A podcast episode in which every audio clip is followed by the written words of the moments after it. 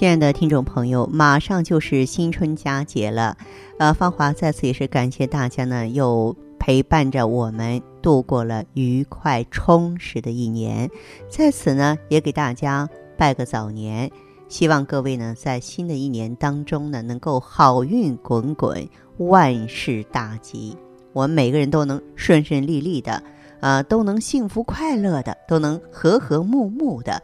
这才叫生活，这才叫日子，对不对？啊，在这呢，给各位拜早年了。那么在春节期间呢，咱们免不了啊要走亲访友，而这个过程中呢，可能要进行长途的跋涉，然后就是每天的大鱼大肉，对我们的身体呢也是一大考验。所以呢，在今天啊，我们的节目当中呢，我要重点呢和大家说一说春节期间的养生技巧。春节呢，长假在即，可以说，呃，很多人的饮食啊、作息啊，自觉不自觉的都切换成过节模式了。亲友欢聚多了，吃喝玩乐停不下来。过节当然我们聚得开心，玩得过瘾，但是也千万不要丢了健康啊。春节期间呢，作息时间打乱，甚至日夜颠倒的人真不少啊。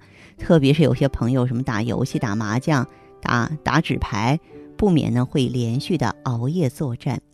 虽然说今年的春节呢是在立春过后，但是民间有句俗话叫“立春雨水到，早起晚睡觉”。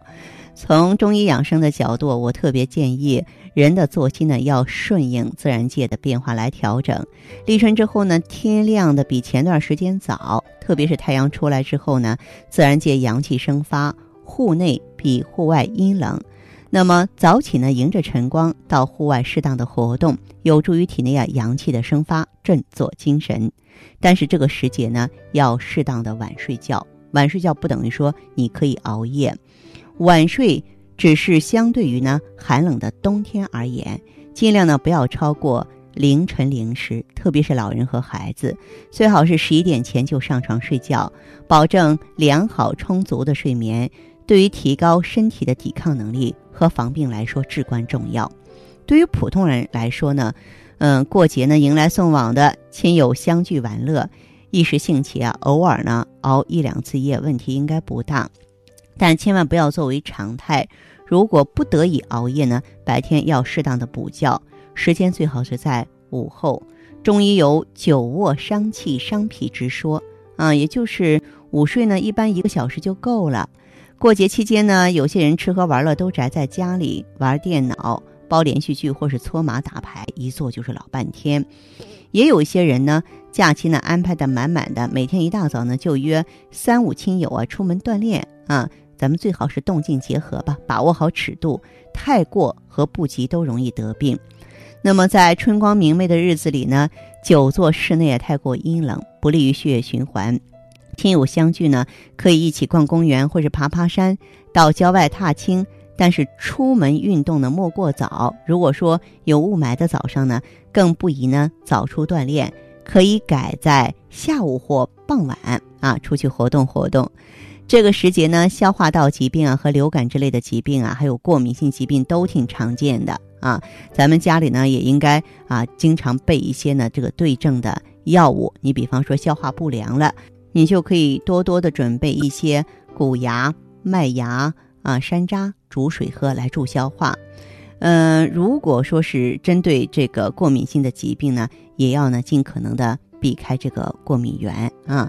在过节的时候，咱们有时候经常遇到亲友喝高了啊，千万不要用浓茶和咖啡解酒，可以泡杯糖水，或是喝一些鲜榨的果汁，或是吃橘子、葡萄。它们含果糖量高嘛，能解酒。呃，遇到有人呢喝醉酒呕吐，一定要保持气道的通畅，避免呢误吸入呕吐物导致窒息。若醉酒昏迷，千万不要以为睡一觉就没事儿了，要及时送医抢救。再就是过节欢聚呢。鸡、鸭、鹅、鱼都有骨头啊，这些食物在餐桌上挺常见的，而边吃边说边笑也是常有的事儿。这种情况下特别容易误吞骨头，要尽量避免。万一不幸误吞骨头卡住喉咙了，要停止进食，少说话，少吞咽。假如说骨头呢卡在咽部的表浅处，可以自己取出来；如果卡的位置深，骨头大呢，要马上就医取出。所以说呢。我希望呢，咱们在过节期间呢，朋友们啊，呃，都可以呢注意到这些细节啊。在这儿呢，我也是提前祝大家在春节期间阖家欢乐，年年有余。